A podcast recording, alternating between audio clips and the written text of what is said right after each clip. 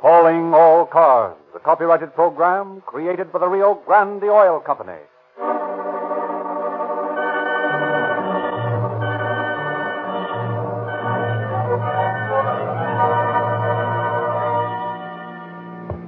San Diego Police calling all cars, attention all cars, broadcast 7. Regarding a holdup and murder on the National City Dike.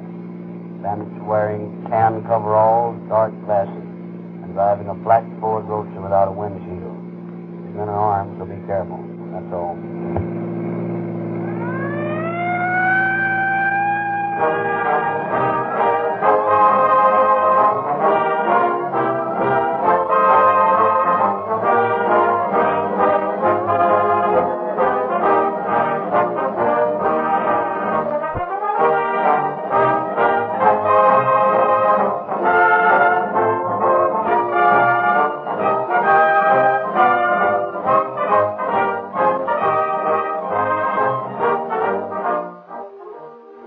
If you were a chief of police and you had hundreds of radio equipped police cars prowling about your city every hour of the day and night, would you risk your reputation by letting ordinary gasoline slacken the speed and cut down the power of your emergency cars?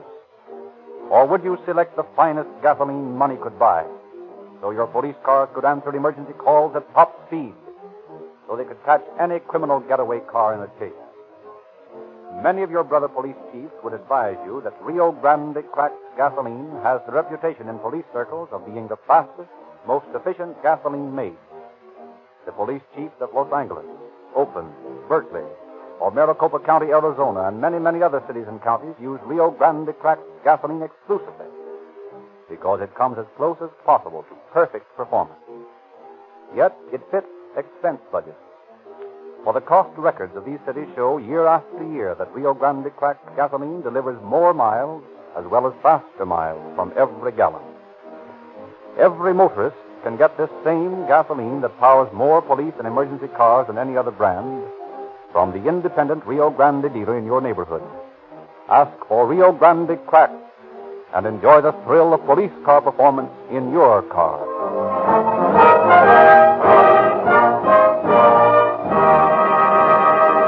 It is now our pleasure to present Mr. W.A. Huggins on the staff of Chief Sears of the San Diego Police Department. Mr. Huggins. Every man who plots a holdup or some other crime invariably thinks he is smart enough to get away with it. He knows that in crimes committed in the past, the law has captured the criminals in practically every case, but always he is going to be the exception. We have confronted scores of lawbreakers captured by our police officers, and always they are baffled at the ease with which we tracked them down and blew up their alibis. They marvel at the apparent uncanny ability shown by the police in singling the right man out of the many who might have committed the crime. The secret of our success is simply that we take advantage of the mistakes every lawbreaker makes. Carefully as he plans his crime, there's always some detail he overlooks. Our job is simply to discover these mistakes and use common sense. There are always one or more clues to lead us to the criminals. The case you will now hear, for example, was carefully planned and daringly executed. But the holdup men made plenty of mistakes. They were not smart robbers. They were stupid. All criminals are stupid. The story that follows is proof that crime cannot pay.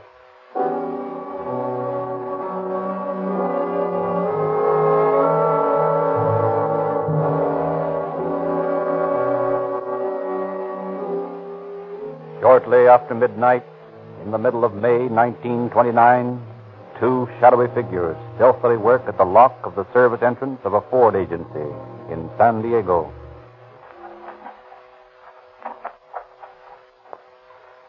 How you coming? Uh, none of these keys seem to fit. That's funny. Well, here's the last one. I'll try it.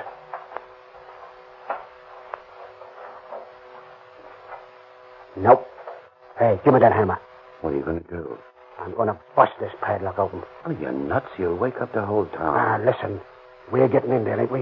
And I don't care how we do it. yeah, but maybe somebody'll hear us. Well, if anybody comes snooping around, this gutter mine will take care of 'em. Go on, give me that hammer. Well, all right. Here you are. Swell. Here goes.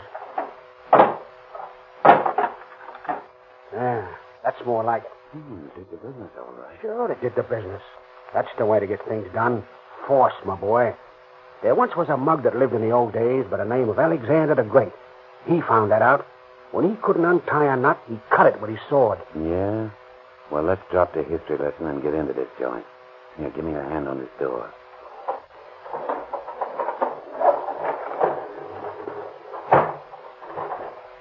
Sure there's no watchman here? I told you I cased the joint, didn't I? Yeah. Well, you heard me. There ain't no watchman. Okay. Hey, douse that flashlight, will you? You want to invite the whole world to this party? But how can you see what you want? Ah, the street light shines right through the showroom good enough, don't it? You're going to take a new car? Sure.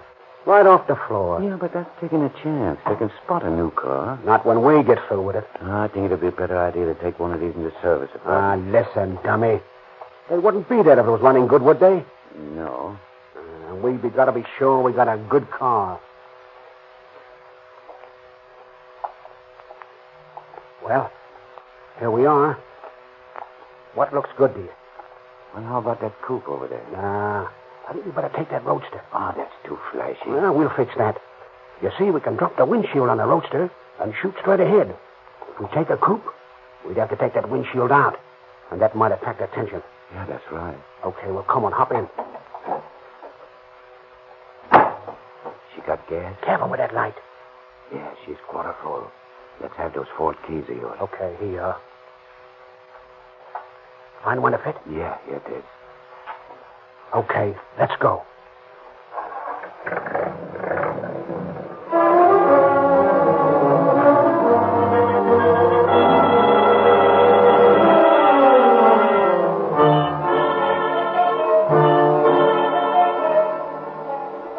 While police scour San Diego for the stolen car, Cochran and Colson are working on it in the garage back of their bungalow.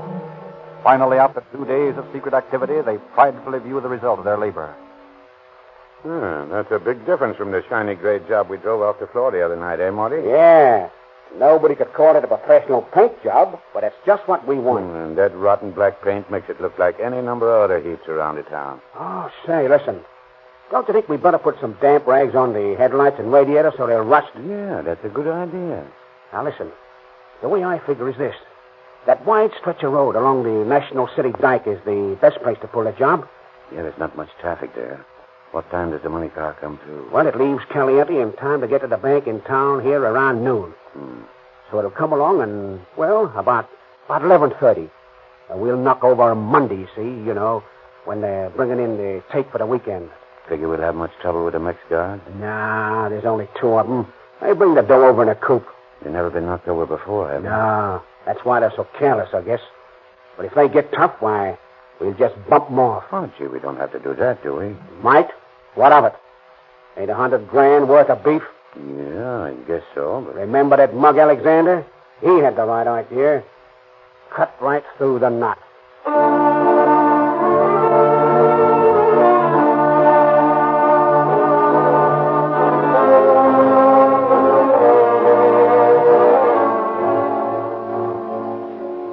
On the morning of May 20th, 1929, Nemesio Monroy and J.V. Barrigo, two Mexican police officers, call at the Agua Caliente Casino for the weekend receipts.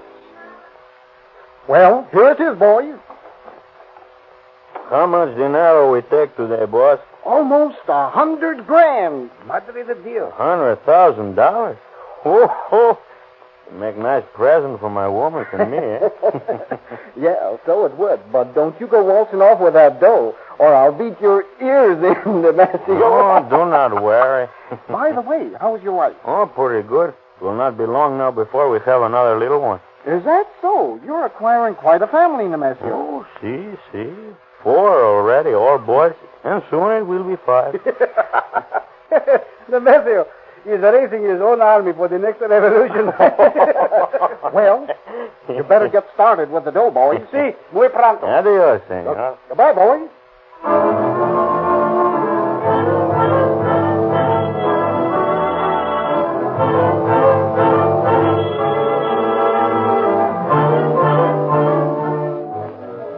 Parked on a side street from which they can see far up the highway along the National City Dike, Cochran and Colson await their victims. Ignorant of their peril, they are approaching, laughing and joking as they drive through Tijuana, bumping along the dirt road to the customs gate. They pass over the line, through San Isidro, and on International City. Hey, it's 11.30. Maybe we missed them. Ah, how could we? We've been here since 8 o'clock this morning. Well, maybe they went the other way, through Chula Vista. Hey, listen. I tell you, this is the route they take. You don't think I'd go into this thing before I checked every angle, do you? Well, Oh. no. Hey, that looks like them now. Yeah. See that big group coming down the road? Yeah. Yep, them's the boys. All right, kick that motor over. Okay. All right, pull over there and get in right behind them. Boy, oh boy, what a break this is, eh? Not another car in sight.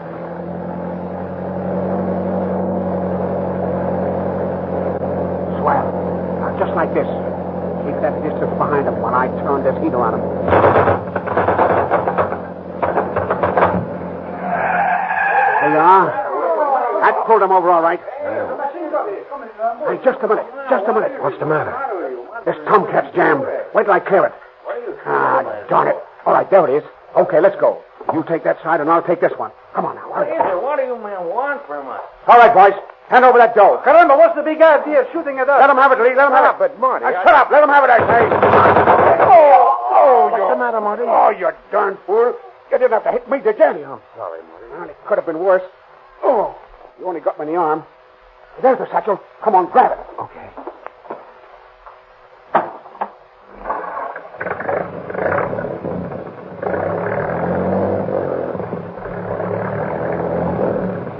Okay. Now to duck these overalls and dark glasses and get me to a doctor. Marty, it was a crying shame to bump off those poor devils. Hey, what are you bawling about? You nearly murdered me, didn't you? Oh, well, it wasn't necessary to kill those guys. They didn't have a chance. Remember that mug Alexander the Great? He turned on the heat first and talked afterwards.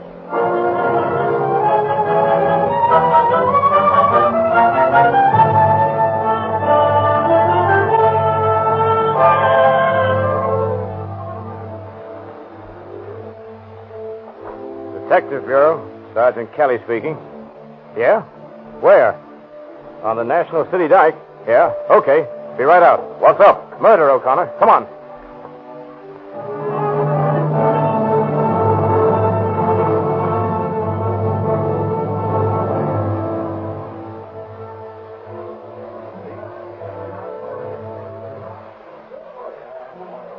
Now, did any of you people see this happen? Uh, no, no, no, uh, no, no, sir, no, sir. That is, uh, uh, yes, sir, yes. Well, now, which do you mean? Well, well, well, you see, me, me and my friend George, uh, when we was over there in the dumps and we done here the shooting, Well, what did the men look like that did the shooting? uh, well, I, I couldn't exactly tell, mister. What do you mean you couldn't tell? Didn't you see them? Well, sir, I, I did, and again, I didn't know.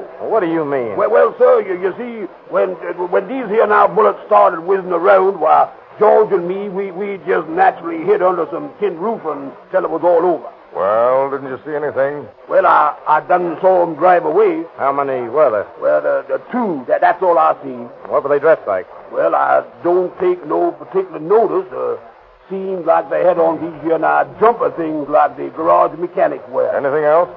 Well, sir, let me see now. If I, if I just remembers correctly, they they had on them uh, sunglasses. Did you get their license number? No, sir. I wasn't paying no notice to license number about that time. Well, what kind of a car were they in? Well, it se- seemed to me like it was uh, an old Ford. A Ford? What color? Well, uh, kind of dark, I guess, or, or black maybe. Anything else? Well, I think that's about all I know. Anyone else see this happen? Maybe your friend George saw something else. George? Oh, no, sir. George, he, he didn't see nothing. Oh, we want to talk to him. Where is he? George? Uh, G- George, he's still hiding under that tin roof and over in the dump.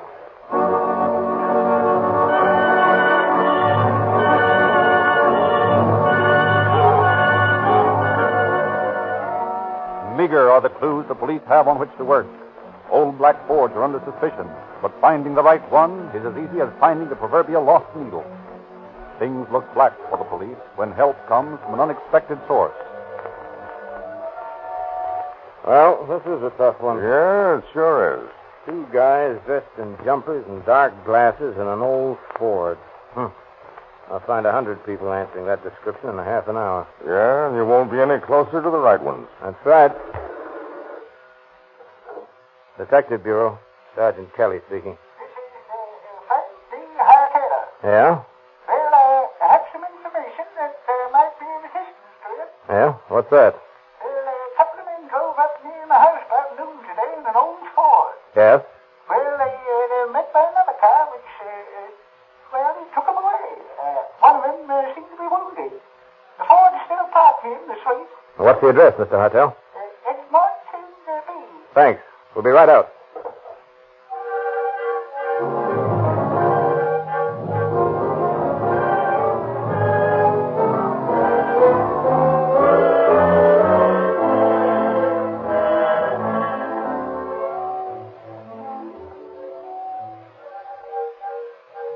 Now, what did these men look like, Mr. Hartel? Well, uh, they were both about uh, 25 years old.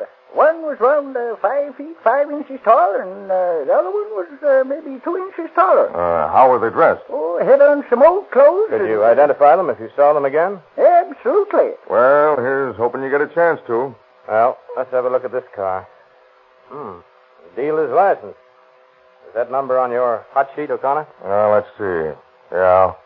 That's the number of the car stolen from the Ford agency last week.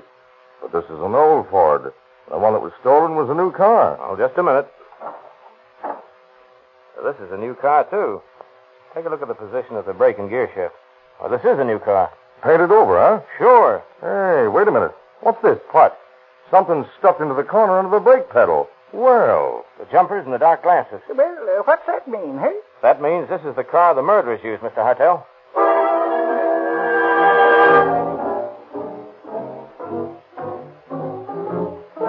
Still, the murder remains a mystery. Although Kelly and O'Connor have a slight description of the criminals, they have nothing definite to go on. But the fact that a machine gun was used starts them on an inquiry among underworld characters. Well, Kelly, I got a lead. You have? What is yeah, I found out that Ted Barnes has a submachine gun. Or at least, he did have one a week ago. Ted Barnes. Oh, yes. He's that bootlegger up the line, isn't he? Yeah, that's the guy. But as I remember him, he, he doesn't fit the description of these mugs. He's about six feet tall and he's fat. The guys that did this job were both short. They were young fellas, too. Sure, that's right. But Barnes might have lent them his machine gun, mightn't he? Yeah? Well, it won't hurt to go up there and look Barnes' joint over. Okay, let's do that.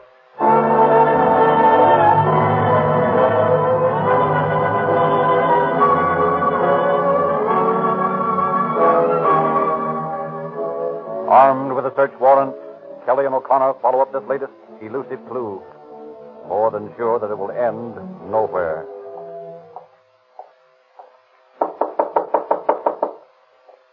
Mighty quiet around here. I'll be prepared for anything. This Barnes is a bad egg. Here comes somebody. Well, what is it? We want to see Ted. He isn't here. Where is he? Out. Well, we'll, uh, we'll come in and wait for him. You can't do that. I don't know when he'll be back. We'll come in just the same. Say, what's the big idea? Who are you? We're police officers. Oh, yeah? Yeah. See that? That buzzer don't mean anything. This is a private house, and you can't come in without a warrant. Well, we thought of that. Here's the warrant. Oh. Well, I... Come on, Kelly. Oh, I see you've got a hospital here. What's that? Look, there's a guy in bed over there in the corner. Keep your hands off that gat, mister. I got you covered. Get that automatic out of his reach, Kelly. Right. What's your name, pal? What's the matter with you? You won't talk, yeah? Well, I'll take a look. What's the matter with him, Kelly? Bullet wound in his arm. This looks like our man. Who is this guy? I ain't saying nothing. Well, you're Barnes' wife, aren't you? Yeah? Well, where is he? I don't know. So he and this bird held up the money car, and he ducked out and left you to care for his pal, eh? That's a lie. Well, that's the way it looks to me. Ted didn't have a thing to do with no holdup. What about this man here? Who is he? Let him tell you.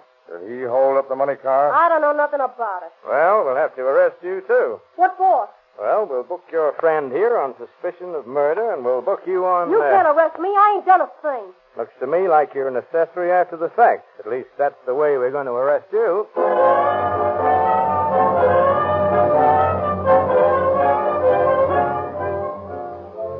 Hartel positively identifies the wounded man as one of the two he saw leave the Ford two days before. Police cover the town and discover the bungalow court in which an apartment was taken by a Joseph Renane, who answers the wounded man's description. However, effects discovered in the apartment identify Renane as one Marty Colson, an ex-convict on parole, after serving part of a sentence on an arson charge committed in Los Angeles County. Papers in the apartment show that his partner is one Lee Cochran. Mrs. Barnes is the important link in the chain of suspects. Police question her closely. Now, look here, Mrs. Barnes. We've got this case just about sewed up. Yes, it isn't going to do you any good to hold out on us. Listen, I don't know anything about it. Now, that's not true, Mrs. Barnes. It is true. I don't know a thing. Now, we know that Ted wasn't in on this job. What are you trying to do? Trap me? Why, of course not. You told us yourself he had nothing to do with it. And that's true, isn't it? Sure, it's true. But Marty Colson, the man you were caring for in your house yesterday, he was on the job. I don't know. How did you find out his name? Oh, never mind. And uh, Lee Cochran, his pal, was the other bandit. We know that. So, Marty Talking, eh? Looks like it. Said he wouldn't open his mouth. Now, look here, Mrs. Barnes, you're a woman. Did you know that one of those poor Mexican officers who was murdered the other day left a wife that was about to have a baby? Hmm. Is that the truth? On the level. Now, we know Ted didn't do the job, but we want to get Cochran. We want to see some sort of justice done. We can't give that poor Mexican woman back her husband, but at least we can make Cochran pay for the penalty of his crime. Now, if you were in that poor woman's place, and if Ted had been murdered, you'd want to see justice done, now wouldn't you? Yeah. Yeah, I guess I would. All right. You can help us. Oh, we want Cochran. Where did he go? Well, I think he went up to L.A. He and Ted. Oh, I mean he. Oh, so Ted is with him, huh? Listen, you said you wanted Cochran. I ain't talking about Ted. I got constitutional rights. You can't make me testify against my husband.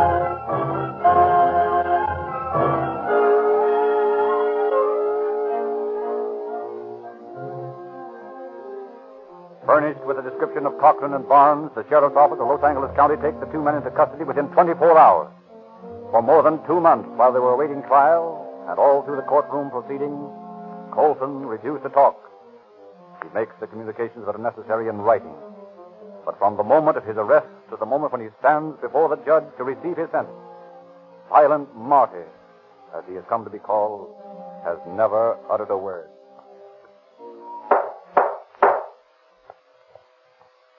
Martin Colson, Lee Cochran, you've heard the jury's verdict of guilty of murder in the first degree.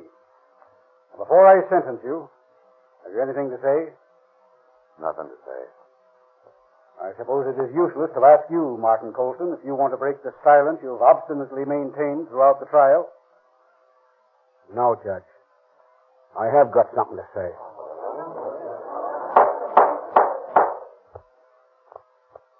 Before you sentence me, I got something important to say, Your Honor.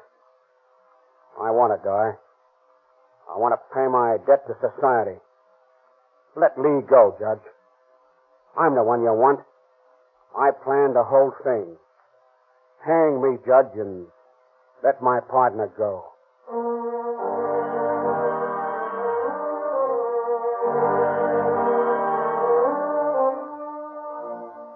But Colson's magnanimous offer is refused, and he and Cochran are both sentenced to life imprisonment in Folsom Prison. Ted Barnes is sentenced to a year in the county jail as an accomplice after the fact. In Folsom, Martin Colson retains his grim silence, only rarely talking to his fellow prisoners. His nickname of Silent Marty follows him behind the grim gray walls of the northern prison. Desperate, morbidly brooding, Colson determines to beat the rap. For months, he works secretly on a crude diving apparatus, and then one day he attempts to escape through the powerhouse water intake pipe into the prison moat. But his apparatus fails to function, and he is dragged from the moat half drowned. Serves a hit in solitary for his attempted break, but as soon as he's back in the cell block, he and his cellmate set about fashioning two pistols from the bits of metal they conceal in the machine shop. Then, on the morning of February 27, 1933, as the men are marching to their daily task,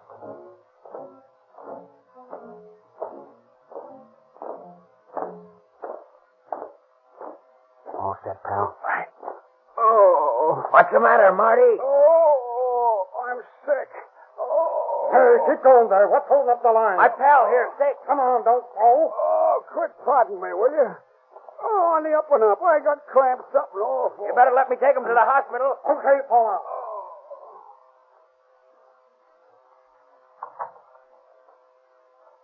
Work like a charm. Yeah, but you better keep on looking tight.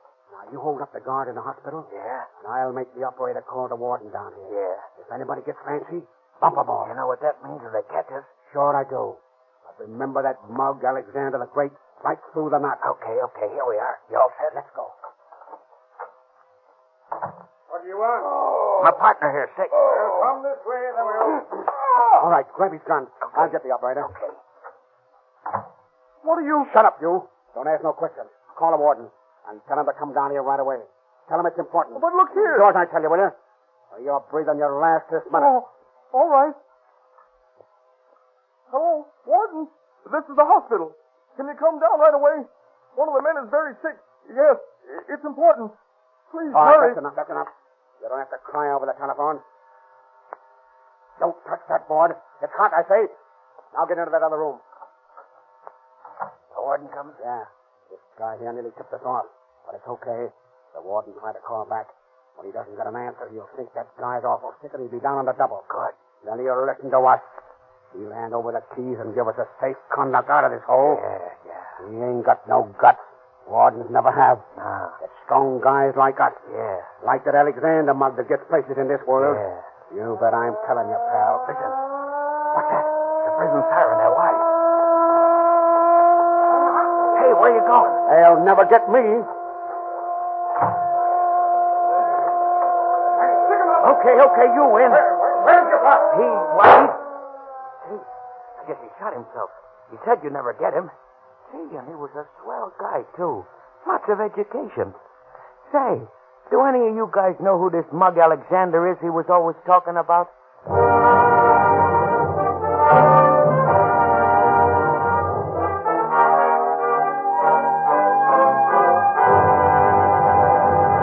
And so ends the career of the man who thought he was smart enough to beat the law. He died a victim of his own stupidity. Any man who thinks he is smart enough to beat the law is mentally unbalanced. Common sense will convince any intelligent person that the forces of law and order are too strongly organized. Let tonight's story of criminal folly serve as a warning to any criminally minded listener that you can't get away with it. The time worn old slogan is today truer than ever. Crime does not pay. Thank you, Mr. Huggins.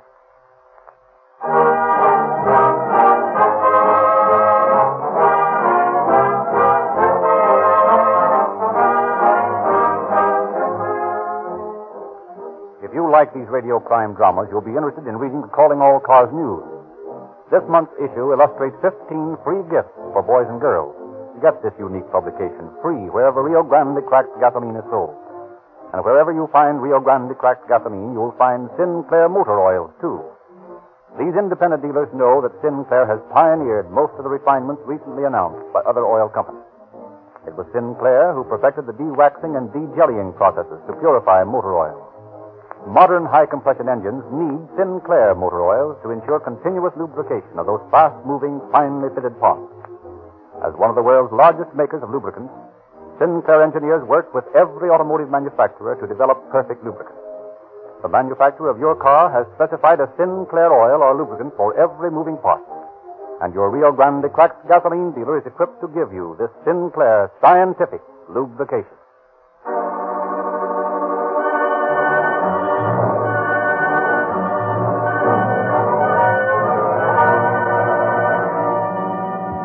San Diego police calling all cars, attention all cars, cancellation broadcast 7. Starting a hold up and murder on the National City Dyke. Suspects in this case are now in custody. That's all.